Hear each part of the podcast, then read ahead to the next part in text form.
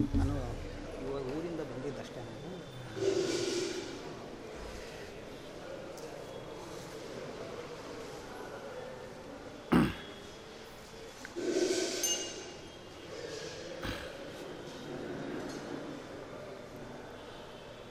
ಯೋಂತಃಪ್ರವಿಶ್ಯ ಮಮ ವಾಚಮಿಮಾಂ ಪ್ರಸುಪ್ತಾಂ. ಸಂಜೀವಯತ್ಯ ಅನ್ಯಾಂಶ್ಚ ಹಸ್ತಚರಣಶ್ರವಣತ್ವಗಾದೀನ್. ಪ್ರಾಣಾನ್ನಮೋ ಭಗವತೆ ಪುರುಷಾಯ ತುಭ್ಯಂ. ಭವದ ಉಷ್ಣೇನ ತಾತಪ್ಯಮಾನಾನ್. ಭುವಿ ಪರಂ ನಾತಮಪ್ರೇಕ್ಷಮಾಣಾನ್ ಭುವನಮಾನ್ಯೇನ ಚ ಅನ್ಯೇನ ದೋಷ್ಣಾ. ಭವತು ಭೀರ್ಮಾ ಇತಿ ನಃ ಸಾಂತ್ವಯಂತಂ. ಪ್ರಣತವಾನ್ ಪ್ರಾಣಿನಾಂ ಪ್ರಾಣಭೂತಂ.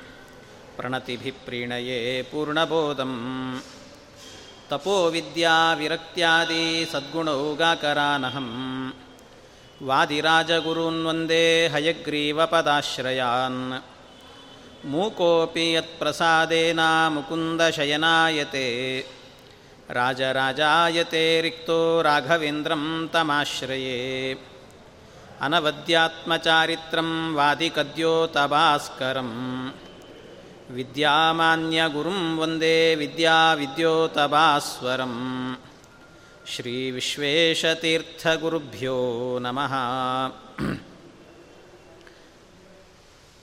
नारायणं नमस्कृत्य नरं चैव नरोत्तमं देवीं सरस्वतीं व्यासं ततो जयमुदीरये श्रीगुरुभ्यो नमः हरिः ओं हरिः ओं हरिः ओं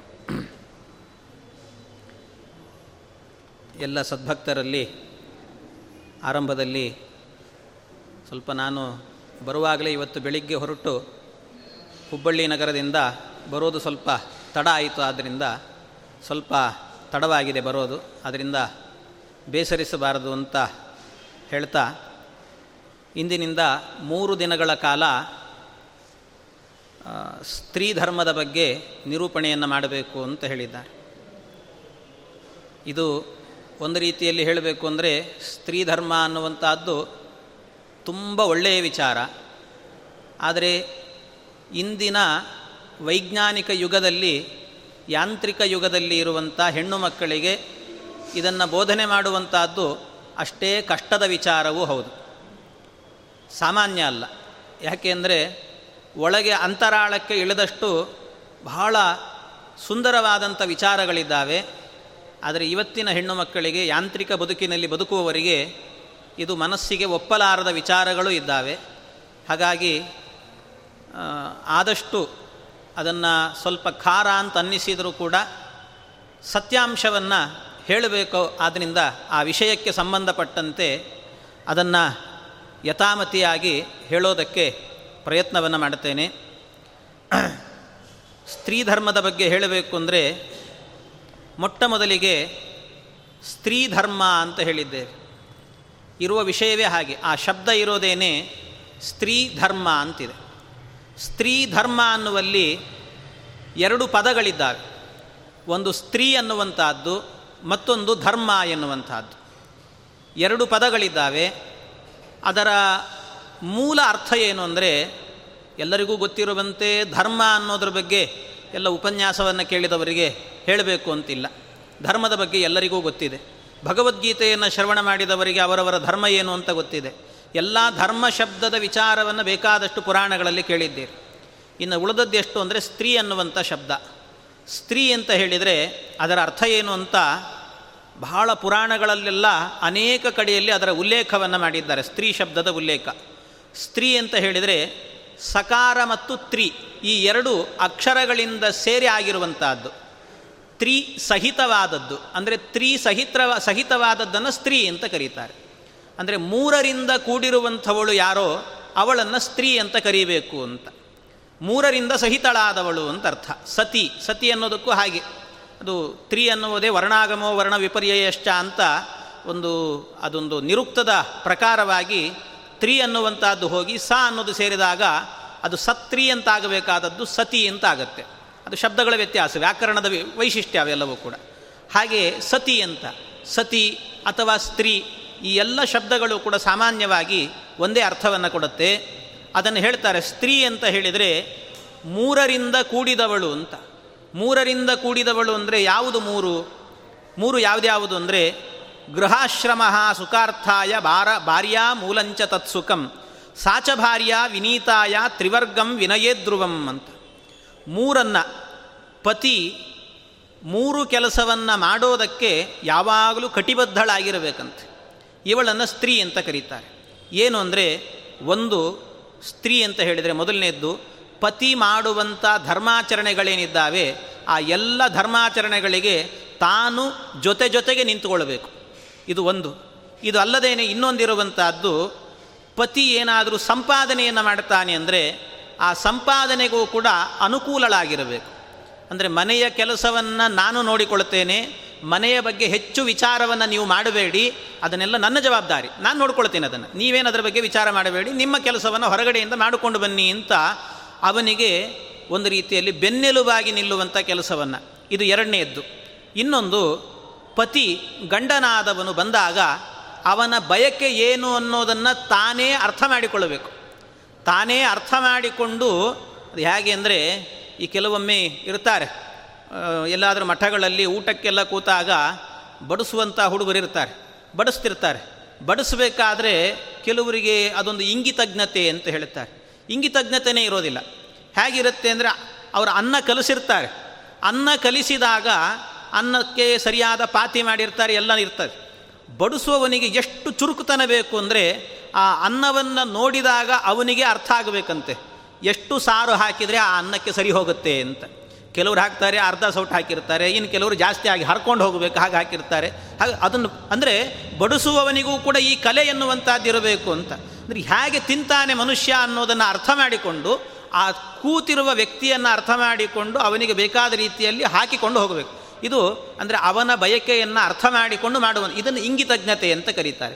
ಹಾಗೆ ಹೆಂಡತಿಗೆ ಕೂಡ ಇದೇ ರೀತಿಯಲ್ಲಿ ಗಂಡನಾದವನು ಅವನಿಗೆ ಏನು ಬೇಕು, ಅವನ ಬಯಕೆಗಳೇನು ಅನ್ನೋದನ್ನು ಈಡಿಸ್ ಈಡೇರಿಸೋದಕ್ಕೋಸ್ಕರವಾಗಿ ಅವನಿಗೆ ಬೆಂಬಲವನ್ನು ಕೊಡಬೇಕಂತೆ.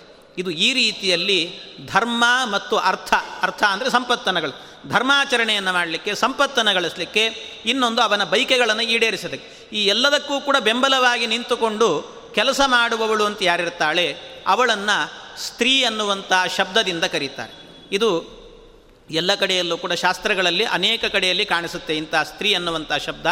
ಇಷ್ಟೇ ಅಲ್ಲದೇನೆ ಅನೇಕ ವಿಚಾರಗಳಲ್ಲೂ ಕೂಡ ಗೃಹಾಶ್ರಮ ಸಮಂ ನಾಸ್ತಿ ಯದಿ ಬಾರ್ಯಾ ವಶಾನುಗ ತಯಾ ಧರ್ಮಾರ್ಥ ಕಾಮಾನಂ ತ್ರಿವರ್ಗ ಫಲಮಷ್ಣುತೆ ಅಂತ. ಹೆಂಡತಿ ಒಬ್ಬಳು ಸರಿಯಾಗಿ ಇದ್ಲು ಅಂತಾದರೆ ಗಂಡ ವೇದಾಂತಿ ಆಗ್ತಾನೆ ಅನ್ನೋದಕ್ಕೆ ಸಂಶಯವೇ ಇಲ್ಲ ಅಂತ ಹೇಳ್ತಾರೆ. ಯಾಕೆ ಹೆಂಡತಿಯಾದವಳು ಗಟ್ಟಿ ನಿಂತಲು ಅಂದರೆ ಗಂಡ ಎಷ್ಟು ಸಾಧನೆ ಮಾಡಿಕೊಳ್ತಾನೋ ಅಷ್ಟು ಸಾಧನೆಗೆ ಪ್ರೋತ್ಸಾಹ ಅವಳಿಂದ ಸಿಗುತ್ತಂತೆ. ಒಂದು ವೇಳೆ ಏನಾದರೂ ಕೂಡ ಹೆಂಡತಿಯಾದವಳು ಸರಿ ಇಲ್ಲ ಅಂದರೆ ಮುಗದೇ ಹೋಯ್ತು ಕತೆ ಅಂತ ಅರ್ಥ. ಜೀವನವೇ ಹಾಳಾಗಿ ಹೋಗುತ್ತೆ. ಯಾಕೆ ಎರಡು ರೀತಿಯಿಂದಲೂ ಕೂಡ. ತುಂಬ ಒಳ್ಳೆಯ ಹೆಂಡತಿಯಾದರೂ ಕೂಡ ಒಳ್ಳೆ ವೇದಾಂತಿಯಾಗಿ ಅವನು ಸಾಧನೆ ಮಾಡಿಕೊಳ್ಳುತ್ತಾನೆ. ಹೆಂಡತಿಗೂ ಸಾಧನೆ ಆಗುತ್ತೆ. ಒಂದು ವೇಳೆ ಹೆಂಡತಿ ಕೆಟ್ಟವಳು ಅಂತಾದರೆ ಆಗ ಗಂಡ ಒಂದಷ್ಟು ಹಾಳಾಗ್ತಾನೆ, ಚಿಂತೆಗೀಡಾಗ್ತಾನೆ ಕೊನೆಗೆ ಇದು ಯಾವುದು ಸರಿ ಇಲ್ಲ ಅಂತ ತಿಳಿದು ಅವನಿಗೇನೋ ದೇವರ ದಯದಿಂದ ಬುದ್ಧಿ ಬಂತು ಅಂತಾದರೆ ಅಧ್ಯಾತ್ಮದ ಕಡೆಗೆ ಹೋಗ್ತಾನೆ. ಇಲ್ಲ ಅಂದರೆ ನಾನು ಇದಕ್ಕೆ ಬಿದ್ದು ಹಾಳಾದೆ ಅಂತ ಇನ್ನೇನೋ ಅನರ್ಥಕ್ಕೀಡಾಗ್ತಾನೆ. ಅಂತೂ ಎರಡು ಅವಕಾಶಗಳು ಇದೆ. ಹೀಗೆ ಒಟ್ಟಿನಲ್ಲಿ ಅದನ್ನು ಶಾಸ್ತ್ರಗಳೆಲ್ಲ ಒಟ್ಟು ಸಾರವಾಗಿ ಹೇಳುವಂಥದ್ದೇನು ಅಂದರೆ ಗೃಹಾಶ್ರಮ ಸಮಂ ನಾಸ್ತಿ. ಗೃಹಸ್ಥಾಶ್ರಮಕ್ಕೆ ಸಮಾನವಾದ ಮತ್ತೊಂದು ಆಶ್ರಮ ಇಲ್ಲ. ಯಾಕೆಂದರೆ ಸಾಧನೆ ಮಾಡಿಕೊಳ್ಳಿಕ್ಕೆ ಹೇಳಿ ಮಾಡಿಸಿರುವಂಥ ಒಂದು ಆಶ್ರಮ ಅದು ಅಂತ. ಯಾಕೆ ಬೇರೆ ಆಶ್ರಮಗಳಲ್ಲಾಗಬೇಕಾದ್ರೆ ಅವನಿಗೆ ಇಂದ್ರಿಯ ನಿಗ್ರಹ ಮಾಡಬೇಕು, ಇನ್ನೊಂದು ಮತ್ತೊಂದು ನೂರ ಎಂಟಿದೆ. ಆದರೆ ಗೃಹಸ್ಥಾಶ್ರಮದಲ್ಲಾಗುವಾಗ ಅದು ಯಾವ ಸಮಸ್ಯೆಯೂ ಇಲ್ಲ. ಅವನ ಇಂದ್ರಿಯ ನಿಗ್ರಹವನ್ನು ಕೂಡ, ಎಲ್ಲವನ್ನೂ ಕೂಡ ಮಾಡಿಕೊಂಡು ಹಾಯಾಗಿರಬಹುದು. ಹೆಂಡತಿಯನ್ನೋಳೊಬ್ಬಳಿದ್ದಾಳೆ ಅಂತ ಆ ಧೈರ್ಯದಿಂದ ಇರಬಹುದಂತೆ. ಅದರಿಂದಾಗಿ ಸ್ತ್ರೀ ಎನ್ನುವಂಥವಳು ಈ ಎಲ್ಲ ನಿಟ್ಟಿನಲ್ಲೂ ಕೂಡ ಗಂಡನಿಗೆ ಪೂರಕಳಾಗಿರಬೇಕು ಅಂತ ಹೇಳ್ತಾರೆ. ಇದು ಈ ವಿಷಯವನ್ನು ಅನೇಕ ಕಡೆಯಲ್ಲಿ ಅನೇಕ ಕಡೆಯಲ್ಲಿ ಅಂದರೆ ಉದಾಹರಣೆಗೆ ಮಹಾಭಾರತದಲ್ಲೇ ಒಂದು ಪ್ರಸಂಗ ಬರುತ್ತೆ. ಇದು ಸ್ತ್ರೀ ಧರ್ಮವನ್ನು ಬಹಳ ಸುಂದರವಾಗಿ ನಿರೂಪಣೆ ಮಾಡಿದಂಥ ದೊಡ್ಡ ವ್ಯಕ್ತಿ ಯಾರು ಅಂದರೆ ಮಹಾಭಾರತದ ದೊಡ್ಡ ನಾಯಕಿ ಮತ್ತು ನಮ್ಮೆಲ್ಲರ ತಾಯಿ ಮಹಾ ನಮಗೆಲ್ಲರಿಗೂ ಕೂಡ ಬೇಕಾದವಳು, ವಾಗಭಿಮಾನಿ ದ್ರೌಪದೀ ದೇವಿ. ದ್ರೌಪದೀ ದೇವಿ ಅಂಥ ಪಾತಿವ್ರತೆ ಇನ್ಯಾರಲ್ಲೂ ಕಾಣಲಿಕ್ಕೆ ಸಾಧ್ಯ ಇಲ್ಲ. ಪತಿವ್ರತೆಯರನ್ನು ನೆನೆಯಿರಿ ಅಂತ ಹೇಳಿದಾಗ ಮೊದಲಿಗೆ ಹೇಳುವಂತಹದ್ದೇ ಇವರನ್ನು ಮಾತ್ರ. ಅಹಲ್ಯ ದ್ರೌಪದಿ ಸೀತಾ, ತಾರಾಮಂಡೋದರೀತತ, ಪಂಚಕನ್ಯಾ ಸ್ಮರೇ ನಿತ್ಯಂ ಮಹಾಪಾತಕ ನಾಶನಂ ಅಂತ. ಅಂದರೆ ಅವರಲ್ಲಿ ದ್ರೌಪದಿಯನ್ನು ಸೇರಿಸ್ತಾರೆ. ಅಂದರೆ ಅಂಥ ಮಹಾಪತಿವ್ರತೆಯಾಗಿದ್ದಾಳೆ. ಆ ಪತಿವ್ರತೆಯಾದಂಥ ದ್ರೌಪದಿ ದೇವಿ ಈ ಸ್ತ್ರೀ ಧರ್ಮದ ವಿಶೇಷ ವಿಚಾರಗಳನ್ನು ಮಹಾಭಾರತದಲ್ಲಿ ವರ್ಣನೆ ಮಾಡಿದ್ದಾಳೆ. ಹೇಗಿರಬೇಕು ಸ್ತ್ರೀಯಾದವಳು ಹೆಣ್ಣು ಅಂದರೆ ಯಾವ ರೀತಿ ಇರಬೇಕು? ಅವಳ ಜನ್ಮವನ್ನು ಹೇಗೆ ಸಾರ್ಥಕ ಮಾಡಿಕೊಳ್ಬೇಕು? ಅದು ಹೇಳುವ ಪ್ರಸಂಗ ಹೇಗೆ ಬಂತು ಅಂತ ಹೇಳ್ತಾರೆ ಮಹಾಭಾರತದಲ್ಲಿ. ಬಹಳ ಸುಂದರವಾಗಿದೆ. ಒಮ್ಮೆ ಕೃಷ್ಣ ಮತ್ತು ಸತ್ಯಭಾಮ. ಕೃಷ್ಣ ಮತ್ತು ಸತ್ಯಭಾಮೆಯರು ಇಬ್ಬರೂ ಕೂಡ ಪಾಂಡವರು ವನವಾಸದಲ್ಲಿ ಇರುವಾಗ ಒಮ್ಮೆ ಭೇಟಿ ಮಾಡಲಿಕ್ಕೆ ಹೋದರಂತೆ. ಸುಮ್ಮನೆ ಹೇಗಿದ್ದೀರಿ ಅಂತ ವಿಚಾರಿಸಿಕೊಂಡು ಬರೋಣ ಅಂತ ಕೃಷ್ಣ, ಸತ್ಯಭಾಮೆ ಇಬ್ಬರೂ ಕೂಡ ಸೇರಿಕೊಂಡು ಹೋದರಂತೆ. ಇಬ್ಬರು ಸೇರಿ ಹೋದಾಗ ಸಾಮಾನ್ಯವಾಗಿ ಎಲ್ಲ ಮನೆಗಳಿಗೆ ಹೋದರೆ ಏನು ಮಾಡ್ತಾರೆ ಎಲ್ಲರೂ ಗಂಡಸರು ಹೋದರೆ ಗಂಡಸರು ಜೊತೆಗೆ ಮಾತಾಡ್ತಿರ್ತಾರೆ, ಹೆಂಗಸರು ಹೋದರೆ ಹೆಂಗಸರು ಜೊತೆಗೆ ಮಾತಾಡ್ತಾರೆ. ಹಾಗೆ ಎಲ್ಲ ಕಡೆಯಲ್ಲಿ ಇರೋದು. ಹಾಗೆ ಅಲ್ಲಿ ಹೋದಾಗಲೂ ಕೂಡ ಪಾಂಡವರಗಳ, ಅವರ ಬಳಿಗೆ ಹೋದಾಗ ಕೃಷ್ಣ ಪಾಂಡವರ ಜೊತೆ ಕೂತ್ಕೊಂಡ ಅಲ್ಲಿ ಏನೋ ಹರಟೆ ಹೊಡಿತಾ ಇದ್ದ. ಈ ಕಡೆ ಆಗಬೇಕಾದರೆ ದ್ರೌಪದಿ ದೇವಿ ಮತ್ತು ಸತ್ಯಭಾಮಾದೇವಿ ಇಬ್ಬರು ಒಟ್ಟಿಗಾದರು ಒಟ್ಟು ಸೇರಿದರು.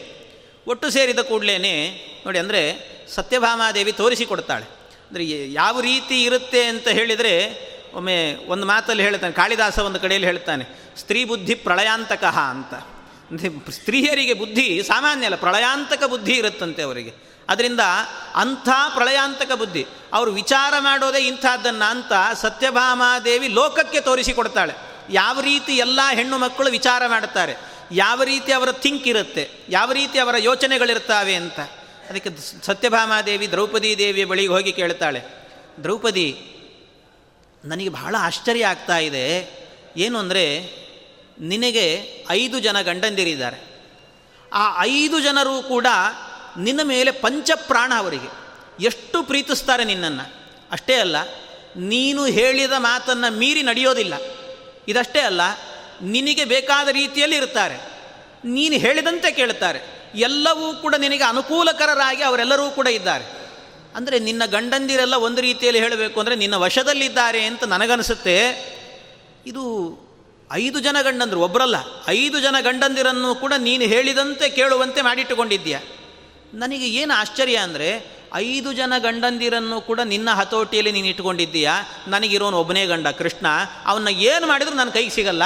ಗಂಡನನ್ನು ವಶ ಮಾಡಿಕೊಳ್ಳೋದು ಹೇಗೆ ಅಂತ ನನಗೆ ಹೇಳಿಕೊಡು ಅಂತ ಕೇಳ್ತಾಳೆ ಸತ್ಯಭಾಮಾದೇವಿ ಕೇಳಿದ ಮಾತು. ಅಂದರೆ ಸ್ತ್ರೀಯರ ಬುದ್ಧಿ ಯಾವ ರೀತಿ ಯೋಚನೆ ಮಾಡುತ್ತೆ ಅನ್ನೋದನ್ನು ಸತ್ಯಭಾಮಾದೇವಿ ತೋರಿಸಿಕೊಡೋದಷ್ಟೇ ಈ ರೀತಿಯಲ್ಲಿ. ಅಂದರೆ ಹೀಗೆ ಅವರ ಥಿಂಕ್ ಈ ರೀತಿ ಇರುತ್ತೆ. ಸತ್ಯಭಾಮಿಗೆ ಅದೇನಿಲ್ಲ. ಆ ಭಾವನೆ ಲಕ್ಷ್ಮೀದೇವಿ ಅವಳು. ಅವಳಿಗೆ ಯಾವುದೂ ಇಲ್ಲ. ಯಾವಾಗಲೂ ಕೂಡ ನಾರಾಯಣ ಅವಳಿಗೋಸ್ಕರವಾಗಿಯೇ ಜೊತೆಗಿರ್ತಾನೆ ಭಗವಂತ.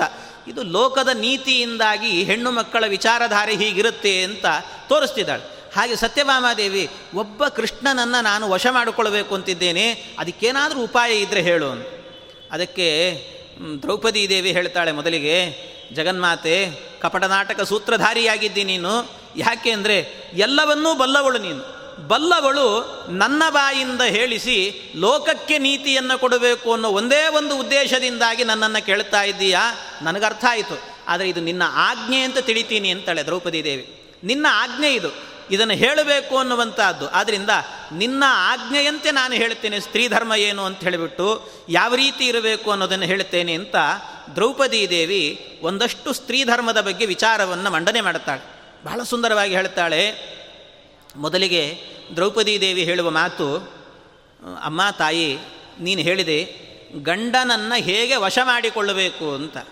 ಮೊಟ್ಟ ಮೊದಲಿಗೆ ಗಂಡನನ್ನು ವಶ ಮಾಡಿಕೊಳ್ಳಬೇಕು ಅನ್ನುವ ವಿಚಾರ ಇದೆ ಅಲ್ವಾ? ಇದೇ ದೊಡ್ಡ ತಪ್ಪು ಅಂತ ಹೇಳ್ತಾರೆ. ಅವನನ್ನು ವಶ ಮಾಡಿಕೊಳ್ಳಬೇಕು ಅನ್ನುವ ವಿಷಯ ಇದೆ ಅಲ್ವಾ? ಇದೇ ಬಹಳ ದೊಡ್ಡ ತಪ್ಪು. ಆ ವಿಚಾರಕ್ಕೆ ಹೋಗಲೇಬಾರದು ಅಂತ ದ್ರೌಪದಿ ದೇವಿ ಹೇಳೋದು. ಇಂಥ ವಿಷಯಕ್ಕೆ ತಲೆಯೇ ಕೊಡಬಾರದು. ಯಾರು ಈ ರೀತಿ ವಶ ಮಾಡಿಕೊಳ್ಳಬೇಕು ಅಂತ ಅಂದುಕೊಳ್ತಾರೆ, ಅವರು ದೊಡ್ಡ ಮೂರ್ಖರು ಅಂತ, ಮಹಾಮೂರ್ಖರು ಅಂತ ಹೇಳಬೇಕು. ಯಾಕೆಂದರೆ ಒಂದು ವೇಳೆ ಏನಾದರೂ ಕೂಡ ಹೀಗೆ ನನ್ನನ್ನು ವಶ ಮಾಡಿಕೊಳ್ತಿದ್ದಾಳೆ ನನ್ನ ಹೆಂಡತಿ ಅನ್ನುವ ವಿಚಾರ ಗಂಡನಿಗೇನಾದರೂ ಗೊತ್ತಾದರೆ ಅಥವಾ ಒಂದು ವೇಳೆ ಗಂಡನಿಗೆ ನಿಜವಾಗಲೂ ವಶನಾಗಿದ್ದರೂ ಕೂಡ ನಾನು ಅವಳ ವಶನಾಗಿದ್ದೇನೆ ಅನ್ನುವ ಅಂಶ ಅವನ ಮನಸ್ಸಿನಲ್ಲಿ ಎಷ್ಟು ಕೊರೆಯುತ್ತೆ, ಎಷ್ಟು ಹಿಂಸೆ ಆಗುತ್ತೆ. ಗಂಡನಿಗೆ ಹಿಂಸೆ ಆಯಿತು ಅಂದರೆ ಹೆಂಡತಿಗೆ ಅದು ಶ್ರೇಯಸ್ಸ. ಅದನ್ನು ಅರ್ಥ ಮಾಡಿಕೊಳ್ಳಿ. ಅದರಿಂದ ಹೆಂಡತಿಗೆ ಅದು ಶ್ರೇಯಸ್ಸಲ್ಲ. ಅದರಿಂದ ನಿಜವಾಗಲೂ ಕೂಡ ಗಂಡನನ್ನು ವಶ ಮಾಡಿಕೊಳ್ಳಬೇಕು ಅನ್ನುವ ವಿಚಾರವೇನೇ ದೊಡ್ಡ ಮೂರ್ಖತನದ ವಿಚಾರ. ಅದರಿಂದ ಆ ವಿಚಾರವನ್ನು ಮಾಡಲೇಬಾರದು. ಅಲ್ಲ ಮತ್ತು ನೀನು ವಶ ಮಾಡಿಕೊಂಡಿದ್ದೀಯಲ್ಲ ಅಂದರೆ ದ್ರೌಪದಿ ದೇವಿ ಹೇಳ್ತಾಳೆ, ನಾನು ವಶ ಮಾಡಿಕೊಳ್ಳಿಲ್ಲ. ನಾನು ಅಂಥ ಕೆಲಸಕ್ಕೆ ಕೈ ಹಾಕಿಲ್ಲ. ಮತ್ತು ಹೇಗೆ ನೀನು ಹೇಳಿದಂತೆ ಕೇಳ್ತಾರೆ ಅವರೆಲ್ಲರೂ ಕೂಡ. ನಿನ್ನ ಬಿಟ್ಟು ಹೋಗೋದೇ ಇಲ್ಲ. ನಿನ್ನ ಹೋದರೂ ಕೂಡ ಎದುರುಗಡೆ ಬಂದರು ಅಂದರೆ ನಿನ್ನನ್ನೇ ನೋಡಬೇಕು ಅಂತಾರೆ. ಎಲ್ರಿಗೂ ನಿನ್ನ ಮೇಲೆ ಭಾಳ ಪ್ರೀತಿ. ಅದು ಹೇಗೆ ಸಾಧ್ಯ ಅಂತ ಕೇಳಿದರೆ ದ್ರೌಪದಿ ದೇವಿ ಹೇಳ್ತಾಳೆ, ಇದೆಲ್ಲವೂ ಕೂಡ ನಾವು ನಮ್ಮ ವರ್ತನೆ ಹೇಗಿರುತ್ತೋ ಅದರಿಂದ ಸಾಧ್ಯ. ಹೆಂಡತಿಯಾದವಳು ಹೇಗಿರಬೇಕು ಅಂತ ಒಂದಷ್ಟು ವಿಚಾರಧಾರೆಗಳನ್ನು ಹೇಳ್ತಾಳೆ. ಬಹಳ ಸುಂದರವಾಗಿ ಮಂಡನೆ ಮಾಡಿದ್ದಾಳೆ. ಮೊದಲಿಗಾಗಬೇಕಾದರೆ ಹೆಂಡತಿ ಯಾವ ರೀತಿ ಇರಬೇಕು? ಯಾವತ್ತೂ ಕೂಡ ಗಂಡನಿಗೆ ಬೇಡವಾದಂಥ ವಿಚಾರವನ್ನು ಯಾವುದು ತಾನು ಬಯಸಬಾರ್ದಂತೆ. ಗಂಡನಿಗೆ ಬೇಡವಾದ ವಿಚಾರ ಅವಳೇ ಬಯಸಬಾರ್ದಂತೆ. ಉದಾಹರಣೆಗೆ ಹೇಳಬೇಕು ಅಂದರೆ ಸಣ್ಣ ವಿಚಾರ ಆಗಿರ್ತದೆ. ಯಾವುದೋ ಒಂದು ತಿಂಡಿ ತಿನಿಸಿನ ವಿಚಾರ ಆಗಿರುತ್ತೆ. ತಿಂಡಿ ತಿನಿಸಿನ ವಿಚಾರದಲ್ಲೂ ಕೂಡ ಹೆಂಡತಿಯಾದವಳು ಎಷ್ಟು ಅಂದರೆ ಯಾವ ರೀತಿ ಯೋಚನೆ ಮಾಡಬೇಕು ಅಂದರೆ ಗಂಡನಿಗೆ ಈ ಪದಾರ್ಥ ಇಷ್ಟ ಇಲ್ಲ ಅಂದರೆ ನನ್ನ ಗಂಡನಿಗೆ ಇಷ್ಟ ಇಲ್ಲ ಆದ್ದರಿಂದ ನನಗೂ ಬೇಡ ಅಂತ ಚಿಂತನೆ ಮಾಡಬೇಕು. ಇದು ನನಗೂ ಬೇಡ. ಅವನಿಗೆ ಇಷ್ಟ ಇಲ್ಲ. ಹಾಗಾಗಿ ನನಗೆ ಬೇಡ ಇದು. ಮತ್ತು ಇದು ಬೇಡ. ಅಷ್ಟೇ ಅಲ್ಲ, ನಾನು ಏನು ವಿಚಾರ ಮಾಡುತ್ತೇನೋ ಆ ಎಲ್ಲ ವಿಚಾರಗಳು ಕೂಡ ನನ್ನ ಗಂಡನಲ್ಲಿರಬೇಕು. ಅಷ್ಟೇ ಅಲ್ಲ, ಇದು ಯಾವ ರೀತಿ ಇರಬೇಕು ಅಂದರೆ ಇದು ಹೇಳಬೇಕಾದ್ರೆ ಈ ರೀತಿ ಯಾರು ವಿಚಾರ ಮಾಡ್ತಾರೆ ಗಂಡನಿಗೆ ಬೇಕಾದ ರೀತಿಯಲ್ಲಿ ಇರಬೇಕು ಅಂತ ಅವರು ನಿಜವಾಗಲೂ ಕೂಡ ಹೇಳಬೇಕು ಅಂತಿಲ್ಲಂತೆ. ದೇವತೆಗಳೆಲ್ಲರೂ ಕೂಡ ಅವರಿಗೆ ಸೌಭಾಗ್ಯವನ್ನು ಕೊಡ್ತಾರೆ ಅಂತ ಹೇಳ್ತಾರೆ. ದೇವತೆಗಳೆಲ್ಲ ಸೌಭಾಗ್ಯವನ್ನು ಕೊಡ್ತಾರಂತವರಿಗೆ. ಅಂಥ ಒಂದು ವಿಶೇಷತೆ ಎನ್ನುವಂಥದ್ದು ಅದಕ್ಕಿದೆ ಅಂತ ಹೇಳ್ತಾರೆ. ಶಾಸ್ತ್ರಕಾರರೆಲ್ಲರೂ ಕೂಡ. ಹಾಗೆ ಇನ್, ಇನ್ನು ಅಷ್ಟೇ ಅಲ್ಲ, ಮತ್ತೊಂದೇನು ಅಂದರೆ ಹೆಂಡತಿಯಾದವಳು ಪರಪುರುಷನನ್ನು ಕಣ್ಣೆತ್ತಿ ನೋಡಬಾರದು. ದ್ರೌಪದಿ ದೇವಿ ಹೇಳೋ ಮಾತು, ಪರಪುರುಷನನ್ನು ಕಣ್ಣೆತ್ತಿ ನೋಡಬಾರದು. ಅಷ್ಟೇ ಅಲ್ಲ, ಅದರ ಜೊತೆಗೆ ಗಂಡನ ಎದುರಲ್ಲಿ ಪರಪುರುಷನ ಬಗ್ಗೆ ಮಾತನಾಡಬಾರದು. ಎಂಥ ವಿಚಾರ ಮಾಡಿ ಪರಪುರುಷನ ಬಗ್ಗೆ ಅಂದರೆ ಆ ಪರಪುರುಷನ ಬಗ್ಗೆ ಹೇಳಿದಾಗ, ಏನ್ರಿ ಅವರು ಅಷ್ಟು ಚೆನ್ನಾಗಿದ್ದಾರೆ, ಆ ರೀತಿ ಮಾಡಿದರಂತೆ, ಹೀಗೆ ಮಾಡಿದರಂತೆ, ಹಾಗೆ ಮಾಡಿದ, ಅವರನ್ನು ಹೊಗಳಿದ್ರು ಅಂತಾದರೆ ಗಂಡನಿಗೆ ಬೇಸರ ಆಗಲ್ವ? ಹಾಗಾಗಿ ಬಂಡನಿ, ಗಂಡನಿಗೆ ಬೇಸರ ಆಗುವಂಥ ಯಾವ ಕೆಲಸ ಇದ್ದರೂ ಕೂಡ ಅಂಥದ್ದಕ್ಕೆ ಕೈ ಹಾಕಬಾರ್ದು. ಇದನ್ನು ಮಾಡಬಾರ್ದು.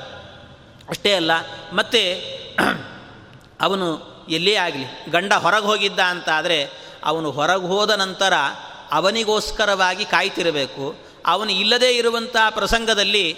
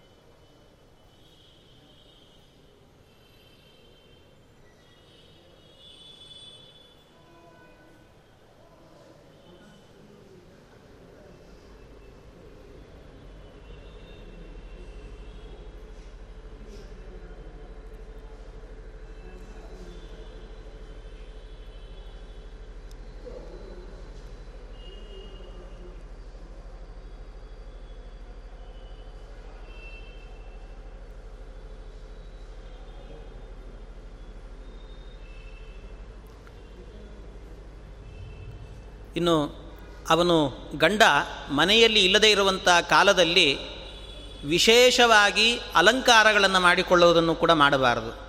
ಇದು ಒಂದು ಹೆಂಡತಿಯಾದವಳ ಕರ್ತವ್ಯ.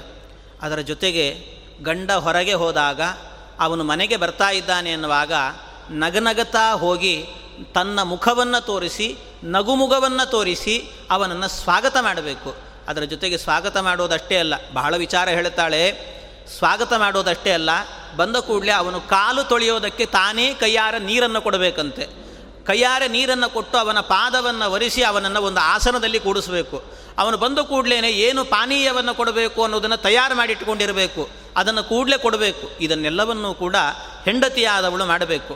ಅಷ್ಟೇ ಅಲ್ಲ, ಅದರ ಜೊತೆಗೆ ಇನ್ನೊಂದೇನು ಅಂದರೆ, ಇದು ಬಹಳ ಎಂತಿಂಥ ಸೂಕ್ಷ್ಮ ವಿಚಾರಗಳನ್ನು ದ್ರೌಪದಿ ದೇವಿ ಹೇಳ್ತಾಳೆ ಅಂದರೆ ಗಂಡ ಏನು ಕೆಲಸ ಮಾಡುವಾಗಲೂ ಕೂಡ ಅದರ ಜೊತೆಗೆ ಸಹಕಾರವನ್ನು ಕೊಡಬೇಕು.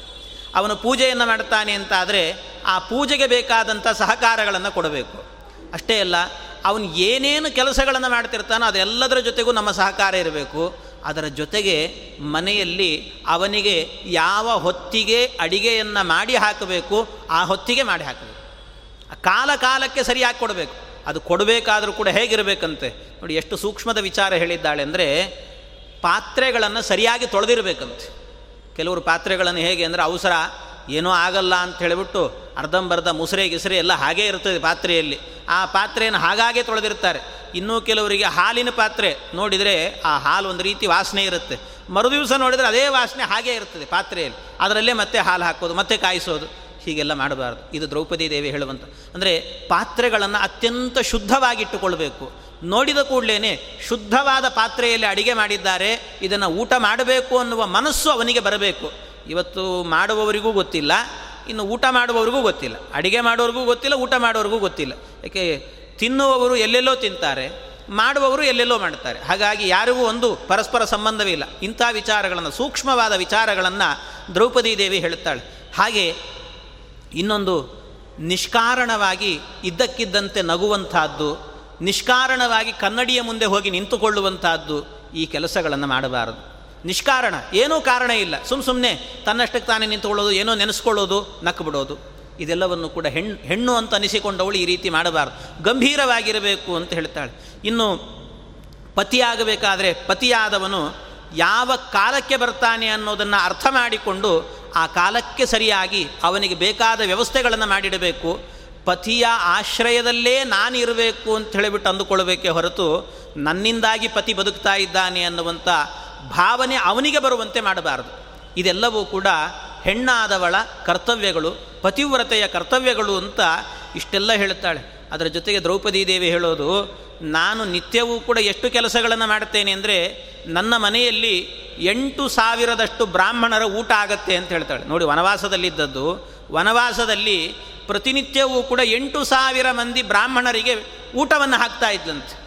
ಅಷ್ಟೇ ಅಲ್ಲ, ಅವಳ ಮನೆಯಲ್ಲಿ, ಅದು ಹೇಗೆ, ಸುವರ್ಣ ಪಾತ್ರೆಯಲ್ಲಿ ಅಡಿಗೆ ಮಾಡಿ ಹಾಕ್ತಾ ಇದ್ಲಂತೆ. ಇನ್ನು ಎಂಬತ್ತು ಸಾವಿರ ಮಂದಿ ಸ್ನಾತಕರಿದ್ರಂತೆ. ಸ್ನಾತಕರು ಎಂಬತ್ತು ಸಾವಿರ ಮಂದಿ. ಅಷ್ಟೇ ಅಲ್ಲ, ಇನ್ನೂ ಹೇಳಬೇಕಾದ್ರೆ, ಯುಧಿಷ್ಠಿರನಿಗೆ ಅದೆಷ್ಟೋ ಜನ ಪರಿಚಾರಕರಿದ್ದರು ಅವರೆಲ್ಲರಿಗೂ ಕೂಡ ಊಟ ಆಗಬೇಕು. ಅದರ ಜೊತೆಗೆ ಇನ್ನೂ ಕೆಲವರಾಗಬೇಕಾದ್ರೆ ಅನೇಕರು ದೊಡ್ಡ ದೊಡ್ಡ ಸನ್ಯಾಸಿಗಳು ಇದ್ದರು ಅಂತ. ಹತ್ತು ಸಾವಿರ ಜನ ಯತಿಗಳಿದ್ರಂತೆ. ಆ ಹತ್ತು ಸಾವಿರ ಜನ ಯತಿಗಳಿಗೂ ಕೂಡ ನಿತ್ಯವೂ ಕೂಡ ಭಿಕ್ಷೆ ನಡೀತಾ ಇತ್ತಂತೆ ಅಲ್ಲಿ. ಹಾಗೆ ಇಷ್ಟೆಲ್ಲ ಕೆಲಸಗಳನ್ನು ಮಾಡಿ ನನ್ನ ಗಂಡಂದಿರಿಗೂ ಊಟ ಹಾಕಿ ನಾನು ಕೊನೆಯಲ್ಲಿ ಊಟ ಮಾಡ್ತಾ ಇದ್ದೆ. ಊಟ ಮಾಡಬೇಕಾದ್ರೆ ದ್ರೌಪದಿ ದೇವಿ ಹೇಳೋದು, ಗಂಡನ ಊಟ ಆದ ನಂತರ ಆ ಎಲೆಯಲ್ಲಿ ಊಟ ಮಾಡಬೇಕಂತ. ಈ ರೀತಿ ಮಾಡಬೇಕು ಅಂತ. ಹೀಗೆ ಈ ಕ್ರಮವನ್ನು ನಿತ್ಯ ನಾನು ನಡೆಸಿಕೊಂಡು ಬಂದಿದ್ದೇನೆ. ಒಂದು ದಿವಸವೂ ನನ್ನ ಮನೆಯಲ್ಲಿ ತಪ್ಪಿಲ್ಲ ಅಂತ ಹೇಳ್ತಾಳೆ. ಹೀಗೆ ಮಾಡ್ತಿದ್ದಾಳೆ ಅಂತ ಆದರೆ ಹೆಂಡತಿ ಇದಕ್ಕಿಂತಲೂ ಕೂಡ ಸ್ವರ್ಗ ಇನ್ಯಾವುದಿದೆ ಹೇಳಿ. ಅದರಿಂದ ಈ ರೀತಿ ಮಾಡಿದ್ವಿ ಅಂತಾದರೆ, ಗಂಡನಿಗೆ ಬೇಕಾದಂಥ ಕೆಲಸವನ್ನು ನಾವು ಮಾಡಿದ್ವಿ ಅಂತಾದರೆ, ಅವನಿಗೆ ಇನ್ನೇನು ಬೇಕಾಗಿಲ್ಲ, ನನ್ನ ವಶನಾಗಿ ನೀನಿರು ಅಂತ ಹೇಳೋದು ಬೇಕಾಗಿಲ್ಲ, ನನಗಾಗಿ ಇಷ್ಟು ಬಡದಾಡ್ತಿದ್ದಾಳೆ, ಹೊಡೆದಾಡ್ತಿದ್ದಾಳೆ ಅಂತ, ಇಷ್ಟು ಕಷ್ಟಪಡ್ತಿದ್ದಾಳೆ ಅಂತ ಹೇಳಿಬಿಟ್ಟು ಗಂಡನೇ ಹೆಂಡತಿಗೆ ಬೇಕಾದ ರೀತಿಯಲ್ಲಿ ನಡೆದುಕೊಳ್ತಾನೆ. ಅದರಿಂದ ಅವನನ್ನು ವಶ ಮಾಡಿಕೊಳ್ಳಬೇಕು ಅನ್ನೋದನ್ನು ಬಿಟ್ಟು, ನಾವು ಅವರ ವಶವಾಗಿದ್ದೇವೆ ಅಂತ ಅರ್ಥ ಮಾಡಿಕೊಂಡು ನಾವು ಕೆಲಸವನ್ನು ಮಾಡಿದರೆ ಇದಕ್ಕಿಂತಲೂ ಕೂಡ ಶ್ರೇಷ್ಠವಾಗಿರುವಂತಹ ಸ್ತ್ರೀ ಧರ್ಮ ಎನ್ನುವುದು ಮತ್ತೊಂದು ಇಲ್ಲ ಅಂತ ದ್ರೌಪದೀ ದೇವಿ ಉಪದೇಶವನ್ನು ಮಾಡುವಂಥದ್ದು ಹೀಗೆಲ್ಲ ಅನೇಕ ಉಪದೇಶಗಳನ್ನು ಮಾಡಿದ್ದಾಳೆ. ಸ್ತ್ರೀಯರಿಗೆ ಇದೆಲ್ಲವೂ ಕೂಡ ಧರ್ಮ. ಅಂದರೆ ಮುಖ್ಯವಾಗಿ ಹೇಳಬೇಕು ಅಂದರೆ ಒಂದೇ ಮಾತಲ್ಲಿ ಹೇಳೋದು ಅಂದರೆ ಸ್ತ್ರೀಯರಿಗಾಗಬೇಕಾದ್ರೆ ಬೇರೆ ಯಾವ ಧರ್ಮವೂ ಕೂಡ ಇಲ್ಲ. ಪತಿ ಸೇವೆಯೇ ದೊಡ್ಡ ಧರ್ಮ ಅಂತ ಹೇಳಿದ್ದಾರೆ. ಎಲ್ಲ ಶಾಸ್ತ್ರಗಳಲ್ಲೂ ಹೇಳಿರುವಂತಹದ್ದು ಪತಿ ಸೇವೆಗಿಂತಲೂ ಕೂಡ ದೊಡ್ಡ ಧರ್ಮ ಎನ್ನುವಂಥದ್ದು ಮತ್ತೊಂದಿಲ್ಲ ಅಂತ. ಅಲ್ಲ, ಪತಿ ಸೇವೆಯನ್ನು ಕೂಡ ಹೇಗೆ ಅನುಸಂಧಾನ ಮಾಡಿಕೊಳ್ಬೇಕು ಅಂದರೆ, ಪತಿ ಸೇವೆ ಅಂದರೆ ಆ ವ್ಯಕ್ತಿಗೆ ಸೇವೆ ಮಾಡ್ತಾ ಇದ್ದೀವಿ ಅಂತ ತಿಳ್ಕೋಬಾರ್ದು. ಮತ್ತೇನು ಸೇವೆಯನ್ನು ಮಾಡಿದರೂ ಕೂಡ ಆ ಪತಿಯ ಅಂತರ್ಗತನಾಗಿರುವಂಥ ಭಗವಂತ, ಪತ್ಯಂತರ್ಗತ ಭಾರತೀರಮಣ ಮುಖ್ಯ ಪ್ರಾಣಾಂತರ್ಗತ ಗೋಪಾಲಕೃಷ್ಣನ ಸೇವೆಯನ್ನು ಮಾಡ್ತಾ ಇದ್ದೇವೆ ಅಂತ ತಿಳಿಬೇಕಂತ ಈ ಅನುಸಂಧಾನ ಇಟ್ಟುಕೊಂಡು ಮಾಡಬೇಕು ಅಂತ ಹೇಳ್ತಾರೆ. ಒಮ್ಮೆ ಇದೇ ಪ್ರಸಂಗ ಮಹಾಭಾರತದಲ್ಲಿ ಇನ್ನೊಂದು ಕಡೆಯಲ್ಲಿ ಬರುತ್ತೆ. ಕೃಷ್ಣ ರಾಸಲೀಲೆಯನ್ನು ಮಾಡ್ತಾನೆ. ಆ ರಾಸಲೀಲೆಯಲ್ಲಾಗಬೇಕಾದ್ರೆ ಎಲ್ಲರೂ ಕೂಡ ಕೃಷ್ಣನ ಕೊಳಲನಾದಕ್ಕೆ ಎಲ್ಲ ಓಡಿ ಬಂದರು. ಅವನ ಕೊಳಲನಾದ ಅದ್ಭುತವಾಗಿತ್ತು, ಎಲ್ಲ ಓಡಿ ಬಂದ್ರಂತೆ. ಓಡಿ ಬಂದವರೆಲ್ಲರೂ ಕೂಡ ನಿಂತುಕೊಂಡ್ರು ಕೃಷ್ಣನ ಹತ್ತಿರಕ್ಕೆ. ಕೃಷ್ಣ ಹೇಳಿದ, ನಿಮ್ಮ ನಿಮ್ಮ ಗಂಡಂದಿರನ್ನು ಬಿಟ್ಟು ಬಂದಿದ್ದೀರಿ, ಹೊರಟೋಗಿ ಇಲ್ಲಿ ಇರಬೇಡಿ ಅಂತ. ಕೃಷ್ಣ ಹೇಳಿದರೆ, ಎಲ್ಲ ಗೋಪಿಕಾಸ್ತ್ರೀಯರು ಹೇಳಿದರು, ಇಲ್ಲ ನಾವು ಹೋಗಲ್ಲ ಅಂತ ಹಠ ಮಾಡಿದ್ರು. ಹಠ ಮಾಡಿದರೆ, ಇಲ್ಲ, ನೀವು ಅವರ ಸೇವೆಯನ್ನು ಮಾಡಿಕೊಂಡು ಇರುವಂಥದ್ದು ನಿಮ್ಮ ಕರ್ತವ್ಯ. ಹೋಗಿ ನೀವು ಅಂದರೆ ಅವರೆಲ್ಲ ಪ್ರಶ್ನೆ ಮಾಡ್ತಾರೆ ಕೃಷ್ಣನಿಗೆ, ಕೃಷ್ಣ, ಗಂಡನ ಸೇವೆಯನ್ನು ಯಾಕೆ ಮಾಡಬೇಕು? ಗಂಡನ ಸೇವೆಯೇ ಮಾಡಬೇಕು ಅಥವಾ ಇನ್ಯಾರ್ದಾದರೂ ಸೇವೆ ಮಾಡಬೇಕು? ಕೃಷ್ಣ ಹೇಳಿದ, ಗಂಡನ ಸೇವೆ ಅಂದರೆ ಗಂಡನ ಸೇವೆ ಅಲ್ಲ, ಅವನ ಅಂತರ್ಯಾಮಿಯಾದ ಭಗವಂತನ ಸೇವೆ ಅಂತ ಹೇಳಿದ. ಅದಕ್ಕೆ ಎಲ್ಲರೂ ಕೂಡ ಕೇಳಿದ್ರಂತೆ ಒಕ್ಕೂರಲಾಗಿ ಕೃಷ್ಣನನ್ನು ಕೃಷ್ಣ, ಗಂಡನ ಸೇವೆಯನ್ನು ಮಾಡೋದು ಯಾಕೆ ಅಂತ ಹೇಳಿದರೆ, ಗಂಡನನ್ನೇ ಮೆಚ್ಚಿಸಬೇಕು ಅಂತಲ್ಲ. ಗಂಡನ ಅಂತರ್ಯಾಮಿಯಾದ ಭಗವಂತನನ್ನು ಮೆಚ್ಚಿಸಬೇಕು ಅಂತ. ಹಾಗಾಗಿ ಆ ಗಂಡನ ಸೇವೆ ಮಾಡ್ತಾ ಇರೋದಲ್ಲ ನಾವು, ಭಗವಂತನ ಸೇವೆ ಮಾಡೋದು. ಆ ಭಗವಂತ ನೀನೇ ನೀನೇ ಸಿಕ್ಕ ಮೇಲೆ ಮತ್ತೆ ಗಂಡನ ಕಡೆಗೆ ಹಾಕಿ ಹೋಗಬೇಕು ಅಂತ ಕೇಳಿದನು ಎಲ್ಲರೂ ಕೇಳಿದಂತವ. ಅದಕ್ಕೆ ಕೃಷ್ಣ ಹೇಳ್ತಾನೆ, ನಾನು ಭಗವಂತ ಹೌದು, ಏನೇ ಆಗಿರಬಹುದು, ಆದರೆ ನೀವು ಬರುವ ಮಾರ್ಗ ಇದೆಯಲ್ಲ, ಆ ಮಾರ್ಗದಿಂದಲೇ ಬರಬೇಕು ಅಂತ. ಭಗವಂತ ಹೇಳೋದು. ಆ ಮಾರ್ಗದಿಂದಲೇ ಬರಬೇಕು ನೀವು. ನೀವು ಡೈರೆಕ್ಟಾಗಿ ಬಂದರೆ ನಾನು ಸಿಗೋದಿಲ್ಲ ಅಂತಾನೆ ಭಗವಂತ. ಹೆಣ್ಣು ಮಕ್ಕಳಿಗಾಗಬೇಕಾದ್ರೆ ಇದಕ್ಕಿಂತಲೂ ಕೂಡ ಬೇರೆ ಮಾರ್ಗ ಇಲ್ಲ. ಪತಿಯ ಅಂತರ್ಗತನಾದ ಭಾರತೀಯ ಮುಖ್ಯಪ್ರಾಣನೊಂದಿಗೆ ಮುಖ್ಯ ಪ್ರಾಣನೊಂದಿಗೆ ಅಲ್ಲಿಗೆ ಬರಬೇಕು. ಹಾಗೆ ಗುರುವಿನ ಗುಲಾಮನಾಗುವ ತನಕ ದೊರೆಯದಣ್ಣ ಮುಕುತಿ ಅಂತ ಹೇಳ್ತಾರೆ. ಪ್ರತಿಯೊಬ್ಬನಿಗೂ ಕೂಡ ಡೈರೆಕ್ಟಾಗಿ ಮೋಕ್ಷಕ್ಕೆ ಹೋಗ್ತೇವೆ. ಇಲ್ಲ, ಗುರುವಿನ ಮೂಲಕವಾಗಿಯೇ ಮೋಕ್ಷವನ್ನು ಪಡೆಯಬೇಕು ಅವನ ಪ್ರಸಾದ, ಭಗವಂತನ ಪ್ರಸಾದ ಆಗಬೇಕು ಅಂದರೆ ಗುರುಗಳ ಅನುಗ್ರಹ ಆಗಬೇಕು. ಹಾಗಾಗಿ ಮುಕುಂದ ಭಕ್ತಿ ಗುರುಭಕ್ತಿ ಜಾಯೇ ಅಂತ. ಅವನ ಮುಕುಂದನ ಅನುಗ್ರಹ ಆಗಬೇಕು ಅಂದರೆ ಗುರುಭಕ್ತಿ ಆಗಬೇಕು. ಮೊದಲು ಗುರುಭಕ್ತಿಯನ್ನು ಬೆಳೆಸಿಕೊಂಡ್ರೆ ಮುಕುಂದನ ಅನುಗ್ರಹ ಆಗುತ್ತೆ. ಹಾಗಾಗಿ ಈ ರೀತಿ ಹೆಣ್ಣು ಮಕ್ಕಳಿಗೂ ಕೂಡ ಅವರ ಕರ್ತವ್ಯ ಏನಿದೆ ಅಂದರೆ ಇದೇ ಕ್ರಮದಲ್ಲಿ ಬರಬೇಕು ಅನ್ನುವಂಥದ್ದು ಅವರ ಕರ್ತವ್ಯ. ಆ ಕ್ರಮದಲ್ಲಿ ಬಂದ್ರೇ ಅವರಿಗೆ ವಿಶೇಷವಾದಂಥ ಅನುಗ್ರಹ ಎನ್ನುವಂಥದ್ದಾಗತ್ತೆ ಅಂತ ಹೇಳುತ್ತಾರೆ. ಹೀಗೆ ಒಂದೊಂದು ಧರ್ಮಗಳನ್ನು ನಿರೂಪಣೆ ಮಾಡಿದ್ದಾರೆ. ಅದರ ಜೊತೆಗೆ ಹೆಣ್ಣು ಮಕ್ಕಳಾಗಬೇಕಾದರೆ ಯಾವ ರೀತಿ ಇಡೀ ದಿನದ ಕೆಲಸಗಳನ್ನು ಹೇಗೆ ಮಾಡಬೇಕು? ಅದನ್ನೆಲ್ಲ ಬಹಳ ಸುಂದರವಾಗಿ ಅನೇಕ ಪುರಾಣಗಳಲ್ಲಿ ವರ್ಣನೆ ಮಾಡಿದ್ದಾರೆ. ಬೆಳಗಿನಿಂದ ಹಿಡಿದುಕೊಂಡು ರಾತ್ರಿಯ ತನಕಲು ಮಲಗುವ ತನಕಲು ಕೂಡ ಮಾಡುವಂಥ ಕೆಲಸಗಳೇನು? ಯಾವ ರೀತಿ ಅನುಸಂಧಾನವನ್ನು ಮಾಡಿಕೊಂಡು ಮಾಡಬೇಕು?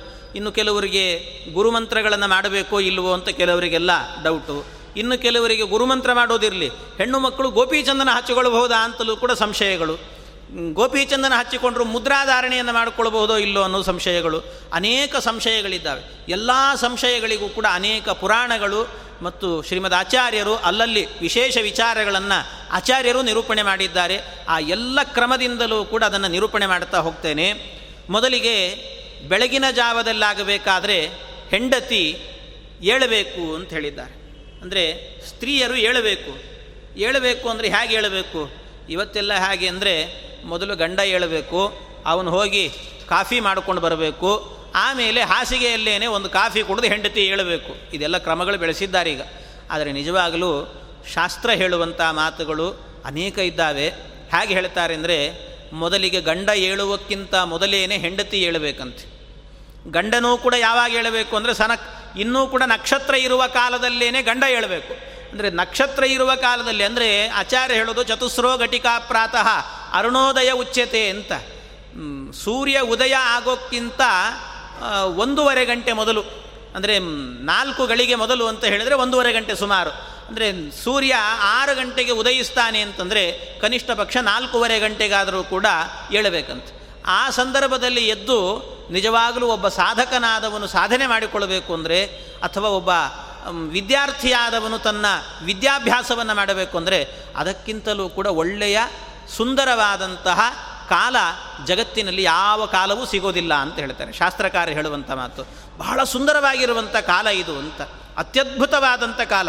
ಯಾಕೆಂದರೆ ಆ ಕಾಲದಲ್ಲಿ ಎಷ್ಟು ಚಂದ ಅಂದರೆ ಆ ಸಮಯ ಇದೆ ಅಲ್ವಾ? ಆ ಕಾಲವೇನೆ ಒಂದು ವೈಶಿಷ್ಟ್ಯದಿಂದ ಕೂಡಿದೆ ಅಂತ ಹೇಳ್ತಾರೆ. ಆ ಕಾಲವನ್ನು ಮನುಷ್ಯ ಅನುಭವಿಸೋದನ್ನು ಮರೆತಿದ್ದಾನೆ.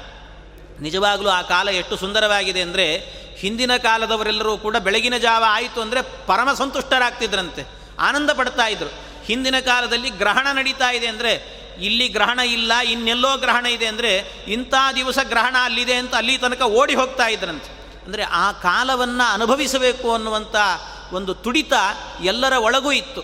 ಆ ರೀತಿ ಎಲ್ಲರೂ ಕೂಡ ಹೋಗ್ತಾ ಇದ್ರು. ಹಾಗೆ ಬೆಳಗಿನ ಜಾವದ ಆ ಸುಪ್ರಸನ್ನವಾದ ಕಾಲ ಇದೆಯಲ್ವ ಇವತ್ತು ಮನುಷ್ಯ ಈ ಯಾಂತ್ರಿಕ ಬದುಕಿನಲ್ಲಿ ಬದುಕಿ ಅದನ್ನು ಮರೆತು ಹೋಗಿದ್ದಾನೆ. ಆದರೆ ಇವತ್ತಿಗೂ ಕೂಡ ನೋಡಿಬೇಕಾದರೆ ಬೆಳಗಿನ ಜಾವದಲ್ಲಿ ಆಕಸ್ಮಿಕವಾಗಿ ಎದ್ದರೂ ಕೂಡ ಬೆಳಗಿನ ಜಾವದಲ್ಲಿ ಆ ಸೊಬಗನ್ನು, ಆ ಕಾಲವನ್ನು ಅನುಭವಿಸೋದು ಅಂದರೆ ಪಕ್ಷಿಗಳು, ಪಶುಗಳೆಲ್ಲವೂ ಕೂಡ ಅನುಭವಿಸ್ತಿರ್ತಾರೆ. ಇವತ್ತಿಗೂ ಬೆಳಗಿನ ಜಾವದಲ್ಲಿ ಎದ್ದಾಗ ಎಲ್ಲ ಪಕ್ಷಿಗಳು ಕೂಡ ಕಲರವವನ್ನು ಮಾಡ್ತಿರ್ತವೆ, ಚಿಲಿಪಿಲಿ ಕೊಡ್ತಾ ಇರ್ತವೆ ಎಲ್ಲವೂ ಕೂಡ. ಅಂದರೆ ಆ ಕಾಲದಲ್ಲೇ ಒಂದು ಅದ್ಭುತವಾದಂಥ ಏನೋ ಒಂದು ಅಟ್ರ್ಯಾಕ್ಟ್ ಅದರಲ್ಲಿ ಒಂದು ವಿಶೇಷ ವೈಶಿಷ್ಟ್ಯ ಇದೆ. ಅದನ್ನು ಅನುಭವಿಸಬೇಕು. ಅನುಭವಿಸಿದವರಿಗೆ ಮಾತ್ರ ಗೊತ್ತಾಗತ್ತೆ ಕೆಲವು. ಅನುಭವವನ್ನು ಅನುಭವಿಸಬೇಕೇ ಹೊರತು ಅದನ್ನು ಎಕ್ಸ್ಪ್ಲೈನ್ ಮಾಡಲಿಕ್ಕಾಗೋದಿಲ್ಲ. ಹಾಗಾಗಿ ಆ ರೀತಿಯ ಒಂದು ಅನುಭವ ಕೊಡುವಂಥ ಕಾಲ ಅಂದರೆ ಆ ಕಾಲ. ಚತಸ್ರೋ ಘಟಿಕಾ ಪ್ರಾತಃ ಅರುಣೋದಯ ಉಚ್ಯತೆ ಅಂತ ಹೇಳ್ತಾರೆ. ಅಂಥ ಕಾಲ ಇದೆ ಅಂತ. ಆ ಕಾಲದಲ್ಲಿ ಗಂಡ ಹೇಳಬೇಕು ಅಂದರೆ ಅದಕ್ಕಿಂತ ಮುಂಚಿತವಾಗಿ ಹೆಂಡತಿ ಹೇಳಬೇಕು ಅಂತ ಹೇಳ್ತಾರೆ. ಹೆಂಡತಿ ಮುಂಚಿತ. ಇದನ್ನು ವಾದಿರಾಜ ಸ್ವಾಮಿಗಳು ವಿಶೇಷವಾಗಿ ನಿರೂಪಣೆ ಮಾಡ್ತಾರೆ ಒಂದು ಕಡೆಯಲ್ಲಿ. ಲಕ್ಷ್ಮೀದೇವಿನೇ ಹೀಗೆ ಮಾಡ್ತಾಳಂತೆ. ಲಕ್ಷ್ಮೀದೇವಿನೂ ಕೂಡ ಪ್ರತಿನಿತ್ಯವೂ ಕೂಡ ಹೀಗೆ ಮಾಡ್ತಾಳೆ ಅಂತ. ಭಗವಂತ ಅವನು ಮಲಗೋದು ಅಂತ ಇಲ್ಲವೇ ಇಲ್ಲ. ಮಲಗೋದು ಅಂದರೆ ಹಾಗೆ ಭಗವಂತ ಮಲಗು, ನಮ್ಮ ಮಲಗುವಿಕೆಗೂ ಭಗವಂತ ಮಲಗುವಿಕೆಗೂ ಕೂಡ ಬಹಳ ವ್ಯತ್ಯಾಸ ಇದೆ. ಭಗವಂತನ ನಿದ್ದೆ ಅಂತ ಹೇಳಿದರೆ ಭಗವಂತನ ನಿದ್ದೆ ಅದು ಯೋಗ ನಿದ್ದೆ. ನಮ್ಮ ನಿದ್ದೆ ಅದು ಭೋಗ ನಿದ್ದೆ. ಅಂದರೆ ಭಗವಂತನದ್ದು ಯೋಗ ನಿದ್ರೆ ಅಂತ ಹೇಳಿದರೆ, ಯೋಗ ನಿದ್ರೆ ಅಂದರೆ ಮಲಗಿದಾಗಲೂ ಎಚ್ಚರಿಕೆಯಿಂದ ಇರ್ತಾನೆ. ನಮ್ಮ ನಿದ್ರೆ ಅಂತ ಹೇಳಿದರೆ ನಾವು ಎಚ್ಚರಿಕೆಯಲ್ಲೇನೆ ತೂಗುಡಿಸ್ತಾ ಇರ್ತೇವೆ ಇದು ನಮ್ಮ ನಿದ್ದೆ. ಏನಾದರೂ ಕೆಲವರಿಗೆ ಇರ್ತದೆ ಹಾಗೆಲ್ಲ ಏನು ಅಂದರೆ ಮನೆಯಲ್ಲಿದ್ದರೆ ಏನೋ ಕಣ್ರಿ ನಿದ್ದೆನೇ ಬರ್ತಾ ಇಲ್ಲ. ಅದಕ್ಕೆ ಅದಕ್ಕೇನ್ರಿ ಬನ್ನಿರಿ ಇಲ್ಲೇ ವ್ಯಾಸರಾಯ ಮಠದಲ್ಲಿ ಪುರಾಣ ನಡೀತಾ ಇದೆ, ಹೋಗಿ ಬರೋಣ ಪುರಾಣಕ್ಕೆ ಹೋದರೆ ನಿದ್ದೆ ಬರ್ತದೆ ಅಂತ. ಕೆಲವರಿಗೆ ಕಾನ್ಸೆಪ್ಟ್ಗಳು ಹೇಗಾಗೋ ಇರ್ತದೆ. ಹಾಗೆ ಅಂದರೆ ಕೆಲವರಿಗೆ ಎಚ್ಚರಿಕೆಯಲ್ಲಿ ನಿದ್ದೆ, ಆದರೆ ಭಗವಂತನಿಗೆ ನಿದ್ದೆಯಲ್ಲೂ ಎಚ್ಚರಿಯಿಂದ ಇರ್ತಾನೆ. ಇದು ಭಗವಂತನ ನಿದ್ರೆ ಅಂದರೆ ಯೋಗ ನಿದ್ರೆ, ಭೋಗ ನಿದ್ರೆ ಅಂತ ಹೇಳ್ತಾರೆ ಇದನ್ನು. ಹಾಗೆ ಭಗವಂತ ಮಲಗುತ್ತಾನಂತೆ. ಯಾವಾಗ ಮಲಗುತ್ತಾನೆ ಅಂದರೆ ಕೊನೆಯಲ್ಲಿ ಮಲಗ್ತಾನೆ ಇದು ಚಾತುರ್ಮಾಸ್ಯ ಕಾಲದ ನಿದ್ದೆ ಅಂತ ಒಂದು ಹೇಳ್ತಾರೆ. ಅದಲ್ಲದೇನೆ ದೊಡ್ಡ ನಿದ್ದೆಯನ್ನು ಮಾಡ್ತಾನೆ ಸ್ವಲ್ಪ. ಸ್ವಲ್ಪ ದೀರ್ಘಕಾಲದ ನಿದ್ದೆ ಅಂತ ಮಾಡ್ತಾನೆ ಭಗವಂತ. ಯಾವಾಗ ಅಂದರೆ ಪ್ರಳಯ ಕಾಲದಲ್ಲಿ ನಿದ್ದೆ ಮಾಡ್ತಾನಂತೆ ಭಗವಂತ. ಪ್ರಳಯ ಕಾಲ. ಒಂದು ಪ್ರಳಯ ಕಾಲ ಅಂದರೆ ಎಲ್ರಿಗೂ ಗೊತ್ತಿರುವಂತೆ ಚತುರ್ಮುಖ ಬ್ರಹ್ಮದೇವರ ಒಂದು ಆಯುಷ್ಯ ಅಂತೆ.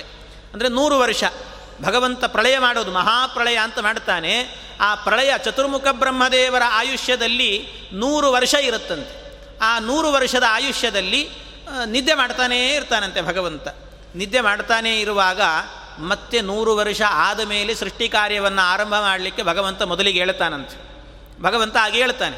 ನೂರು ವರ್ಷ ಆದಮೇಲೆ ಹೇಳ್ತಾನಲ್ವಾ? ಅದಕ್ಕೆ ಲಕ್ಷ್ಮೀದೇವಿ ಯಾವಾಗ ಎದ್ದಿರ್ತಾಳೆ ಅಂತ ಕೇಳಿದರೆ ವಾದರಾಜ ಸ್ವಾಮಿಗಳು ವೈಕುಂಠ ವರ್ಣನೆ ಎನ್ನುವ ಗ್ರಂಥದಲ್ಲಿ ಹೇಳ್ತಾರೆ ಎಂಬತ್ತೇಳುವರೆ ವರ್ಷಕ್ಕೆ ನಮ್ಮ ದುರ್ಗಮ್ಮ ಎಚ್ಚರ ಅಂತ ಹೇಳ್ತಾರೆ ವಾದರಾಜರು ಹೇಳೋದು, ನಮ್ಮ ದುರ್ಗಮ್ಮ ಎಚ್ಚರ, ಎಚ್ಚರವನ್ನು ಪಡೀತಾಳಂತೆ ದುರ್ಗಮ್ಮ ಅಂದರೆ ಲಕ್ಷ್ಮೀದೇವಿ ಅಂತ. ಎಂಬತ್ತೇಳುವರೆ ವರ್ಷ ಅಂದರೆ ಚತುರ್ಮುಖ ಬ್ರಹ್ಮದೇವರ ನೂರು ವರ್ಷದ ಆಯುಷ್ಯದಲ್ಲಿ ನಿದ್ದೆಯನ್ನು ಮಾಡ್ತಾನೆ ಭಗವಂತ ಅಂದರೆ ಲಕ್ಷ್ಮೀದೇವಿ ಎಂಬತ್ತೇಳುವರೆ ವರ್ಷ ಆಗಿರುವಾಗಲೇ ಎದ್ದಿರ್ತಾಳಂತೆ. ಆಗಲೇ ಎದ್ದು ಬಿಟ್ಟು ಭಗವಂತ ಮುಂದಿನ ಕೆಲಸಕ್ಕೆ ಅವನೇನೆಲ್ಲ ಮಾಡ್ತಾನೆ ಅದಕ್ಕೆ ಬೇಕಾದಂಥ ಪರಿಕರಗಳನ್ನೆಲ್ಲವನ್ನು ಕೂಡ ತಯಾರಿ ಮಾಡೋದರಲ್ಲಿ ಅವಳು ಮಗ್ನಳಾಗ್ತಾಳಂತೆ. ಅಂದರೆ ಲಕ್ಷ್ಮೀದೇವಿ ಅವಳೇನೆ, ಜಗನ್ಮಾತೆ, ಎಲ್ಲರ ತಾಯಿ, ಎಲ್ಲರಿಗೂ ಕೂಡ ತಾಯಿಯಾಗಿರುವಂಥ ಜಗನ್ಮಾತೆನೇ ಹೇಳುವಂಥ ವಿಚಾರ ಬೆಳಗಿನ ಜಾವದಲ್ಲಿ ಗಂಡನಿಗಿಂತ ಮೊದಲು ಹೆಂಡತಿ ಏಳಬೇಕು ಅನ್ನೋದನ್ನು ಜಗತ್ತಿಗೆ ಮೊದಲ ತಾಯಿ, ಜಗತ್ತಿನ ಮೊದಲ ಹೆಣ್ಣು ಆ ತಾಯಿಯೇ ತಿಳಿಸಿಕೊಟ್ಟಿರುವಂತಹದ್ದು. ಸಾಕ್ಷಾತ್ತು ಮಹಾಲಕ್ಷ್ಮಿ. ಹಾಗಾಗಿ ಲಕ್ಷ್ಮೀದೇವಿನೇ ಇದನ್ನು ಮಾಡ್ತಾಳೆ ಅಂತಾದರೆ ಇನ್ನು ನಮ್ಮದೆಲ್ಲ ಗತಿ ಏನು ಹೇಳಿ? ನಾವೆಲ್ಲರೂ ಮಾಡಲೇಬೇಕು ಅಂತ ಅರ್ಥ. ಹಾಗಾಗಿ ಮೊಟ್ಟ ಮೊದಲಿಗಾಗಬೇಕಾದರೆ ಏಳಬೇಕು. ಏಳುವಂಥದ್ದನ್ನು ಬಹಳ ಸುಂದರವಾಗಿ ಹೇಳಿದ್ದಾರೆ. ಈ ರೀತಿ ಗಂಡ ಏಳೋಕ್ಕಿಂತ ಮೊದಲು ಏಳಬೇಕು ಅನ್ನುವಂಥದ್ದು. ಇದು ಪತಿವ್ರತಾ ಧರ್ಮದಲ್ಲಿ ಮೊದಲು ಸೇರಿರುವಂಥದ್ದು ಸ್ತ್ರೀ ಧರ್ಮದಲ್ಲಿ. ಇನ್ನೊಂದು, ಎದ್ದ ನಂತರ ಮೊದಲಿಗಾಗಬೇಕಾದರೆ ಕೈಯಲ್ಲಿ ಹೀಗೆ ಉಜ್ಜಿಕೊಂಡು, ಕಣ್ಣನ್ನು ಒಮ್ಮೆ ಉಜ್ಜಿಕೊಂಡು ಕೈಯಲ್ಲೇನೆ ಸ್ಮರಣೆ ಮಾಡಿಕೊಳ್ಳಬೇಕಂತೆ. ಎಲ್ಲ ಕಡೆಯಲ್ಲೂ ಕೂಡ ಕೈಯಲ್ಲಿ ಆಗಬೇಕಾದರೆ ವಿಶೇಷವಾಗಿ ಬೆಳಗಿನ ಜಾವದಲ್ಲಿ ಇವರ ಸ್ಮರಣೆ ಮಾಡಿದ್ದೀವಿ ಅಂತಾದರೆ ದೌರ್ಭಾಗ್ಯ ಬರೋದಿಲ್ಲ ಅಂತ ಹೇಳ್ತಾರೆ. ಅವರ ಆಯುಷ್ಯ ವೃದ್ಧಿಯಾಗತ್ತೆ ಅಂತ ಹೇಳ್ತಾರೆ. ಕರಾಗ್ರೇ ವಸತೆ ಲಕ್ಷ್ಮೀ, ಕರಮಧ್ಯೆ ಸರಸ್ವತಿ, ಕರಮೂಲೆ ಸದಾ ಗೌರಿ, ಪ್ರಭಾತೆ ಕರದರ್ಶನಂ. ಯಾರು ಪ್ರತಿನಿತ್ಯವೂ ಕೂಡ ಲಕ್ಷ್ಮೀದೇವಿಯನ್ನು ಕರಾಗ್ರೆ, ಅಂದರೆ ಕೈಯ ತುದಿಯಲ್ಲಿ ಆಗಬೇಕಾದರೆ ಲಕ್ಷ್ಮೀದೇವಿ ಇದ್ದಾಳೆ ಅಂತ ಅನುಸಂಧಾನ ಮಾಡಬೇಕು. ಅವಳನ್ನು ನೋಡಬೇಕಂತೆ. ಅದರ ಜೊತೆಗೆ ಕರಮಧ್ಯೆ ಸರಸ್ವತಿ ಮಧ್ಯಭಾಗದಲ್ಲಿ ಆಗುವಾಗ ಸರಸ್ವತೀ ದೇವಿ ಇದ್ದಾಳೆ. ಕರಮೂಲೆ, ಕರದ ಮೂಲದಲ್ಲಿ ಆಗುವಾಗ ಗೌರೀದೇವಿ ನಿತ್ಯ ಗೌರಿ ಪೆಟ್ಟಿಗೆ ಅಂತ ಪೂಜೆ ಮಾಡ್ತಿರ್ತಾರೆ ಹೆಣ್ಣು ಮಕ್ಕಳೆಲ್ಲರೂ ಕೂಡ. ಆ ಗೌರಿ ದೇವಿ ಅಲ್ಲಿದ್ದಾಳೆ ಅಂತ ಚಿಂತನೆ ಮಾಡಬೇಕಂತೆ. ಇಷ್ಟನ್ನು ಕೂಡ ಕೈಯಲ್ಲಿ ಚಿಂತನೆ ಮಾಡಿಕೊಂಡು ಅದರ ದರ್ಶನವನ್ನು ಮಾಡಬೇಕು. ಈ ದರ್ಶನ ಆದ ಕೂಡಲೇ ಮೊಟ್ಟ ಮೊದಲು ಮಾಡಬೇಕಾಗಿರುವಂತಹದ್ದು ಕೆಳಗೆ ಕಾಲಿಡೋಕ್ಕಿಂತ ಮೊದಲು ರಮಾದೇವಿಯನ್ನು ಸ್ಮರಣೆ ಮಾಡಿಕೊಳ್ಬೇಕು. ಆಮೇಲೆ ಪಂಚಕನ್ಯೆಯರು, ಅಂದರೆ ಪಂಚಪತಿವ್ರತೆಯರೇನಿದ್ದಾರೆ, ಅಹಲ್ಯ, ದ್ರೌಪದ, ದ್ರೌಪದಿ, ಸೀತಾ ಅಂತ, ಅವರೆಲ್ಲರ ಸ್ಮರಣೆಯನ್ನು ಮಾಡಿಕೊಳ್ಬೇಕು.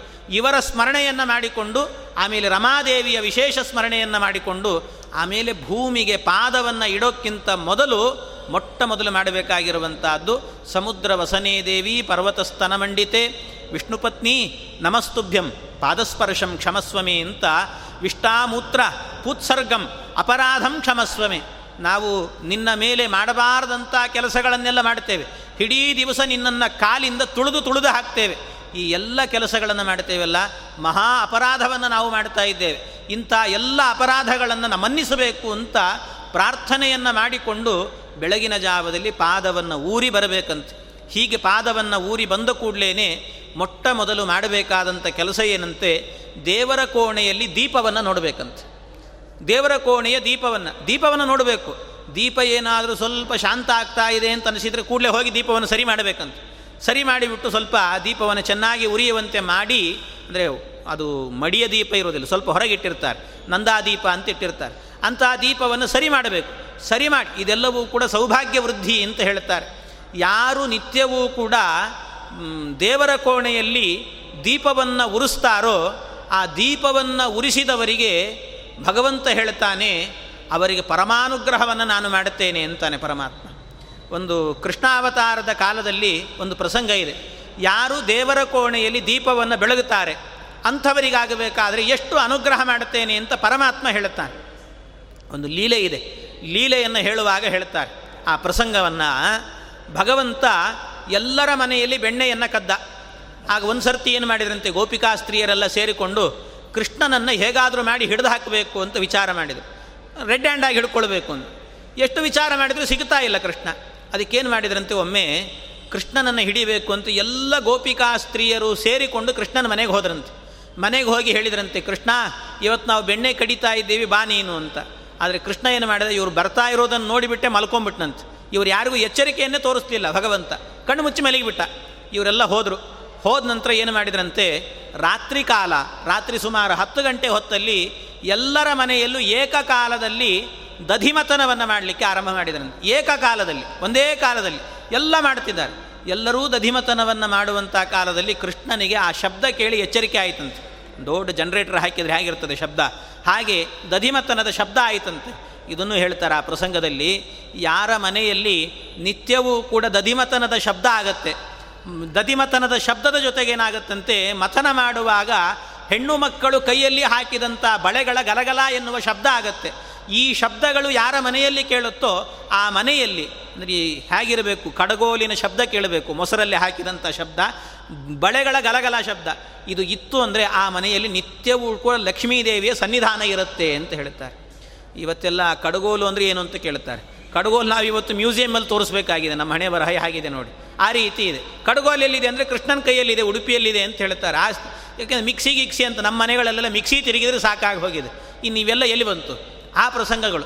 ಹಾಗಿರುತ್ತೆ. ಎಲ್ಲ ಏಕಕಾಲದಲ್ಲಿ ದಧಿಮತನ ಮಾಡಿದ್ರಂತೆ. ದದಿಮತನವನ್ನು ಮಾಡಿ ಕೃಷ್ಣನನ್ನು ಕರಿಬೇಕು ಅಂತ ಕೃಷ್ಣನಿಗೆ ಎಚ್ಚರಿಕೆ ಆಯಿತು. ಎಚ್ಚರಿಕೆ ಆದ ಕೂಡಲೇ ಕೃಷ್ಣ ಹೊರಟ. ಹೊರಟವನೇ, ಎಲ್ಲ ಮನೆಯಲ್ಲೂ ಕೂಡ ಬೆಣ್ಣೆ ಕದಿಬೇಕಲ್ಲ.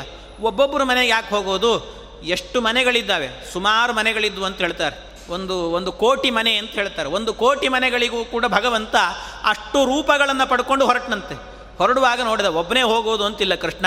ಒನ್ ಮ್ಯಾನ್ ಆರ್ಮಿ ಅಲ್ಲ ಯಾವಾಗಲೂ. ಅವನೇನು ಕೆಲಸ ಮಾಡಿದರೂ ಕೂಡ ಟೀಮ್ ವರ್ಕ್ ಭಗವಂತನದ್ದು. ಅದರಿಂದ ಜೊತೆಗೆ ಎಲ್ಲರೂ ಬೇಕು.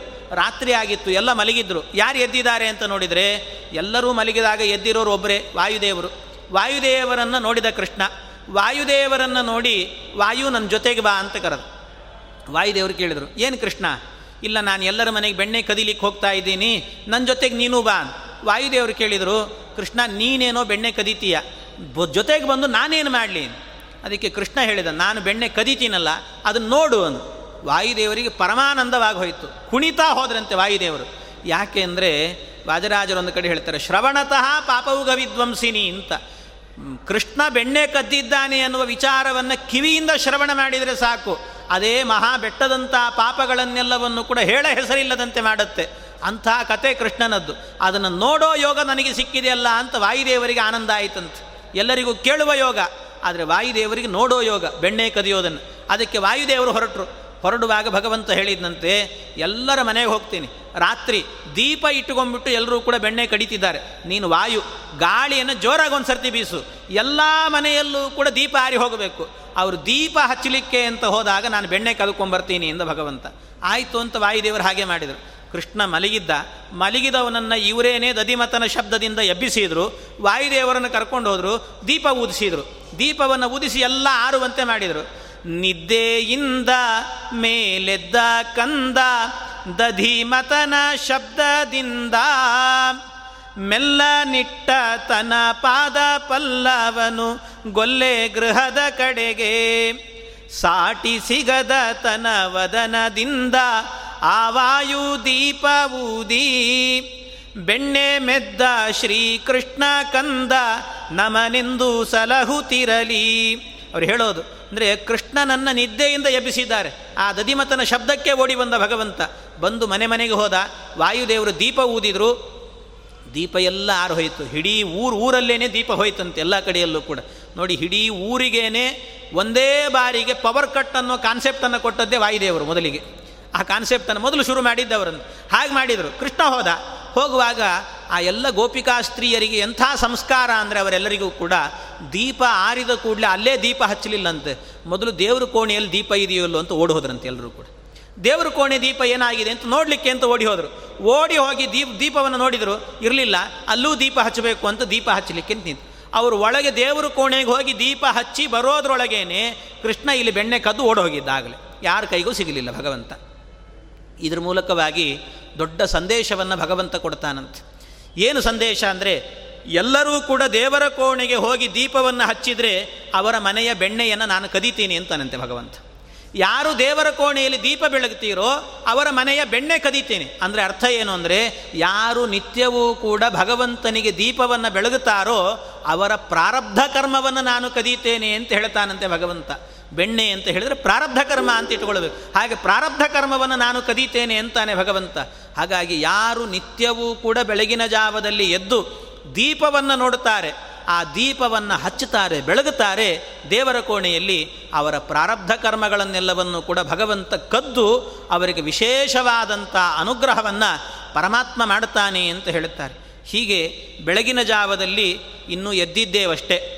ಈಗ ತಾನೇ ದೇವರ ಕೋಣೆಯನ್ನು ನೋಡಿದ್ದೇವೆ. ಇನ್ನು ದೇವರ ಕೋಣೆ ನೋಡಿ ಮುಂದಿನ ಕೆಲಸಗಳೆಲ್ಲ ಮಾಡಬೇಕು. ಹೊಸ್ತಲು ಸಾರಿಸಬೇಕು ಅಂತಿದೆ, ಮನೆಯೆಲ್ಲ ಶುದ್ಧವಾಗಿಡಬೇಕು ಅಂತಿದೆ, ದೇವ್ರ ಪೂಜೆ ಹೇಗೆ ಮಾಡಬೇಕು ಅಂತಿದೆ. ಆ ಎಲ್ಲ ಕ್ರಮಗಳನ್ನು ಕೂಡ ಮತ್ತೆ ನಾಳೆ ದಿವಸ ಸೇರಿದಾಗ ನೋಡೋಣ ಅಂತ ಹೇಳ್ತಾ ಇಂದಿನ ಉಪನ್ಯಾಸ ಕೃಷ್ಣಾರ್ಪಣ ಅರ್ಪಣಮಸ್ತು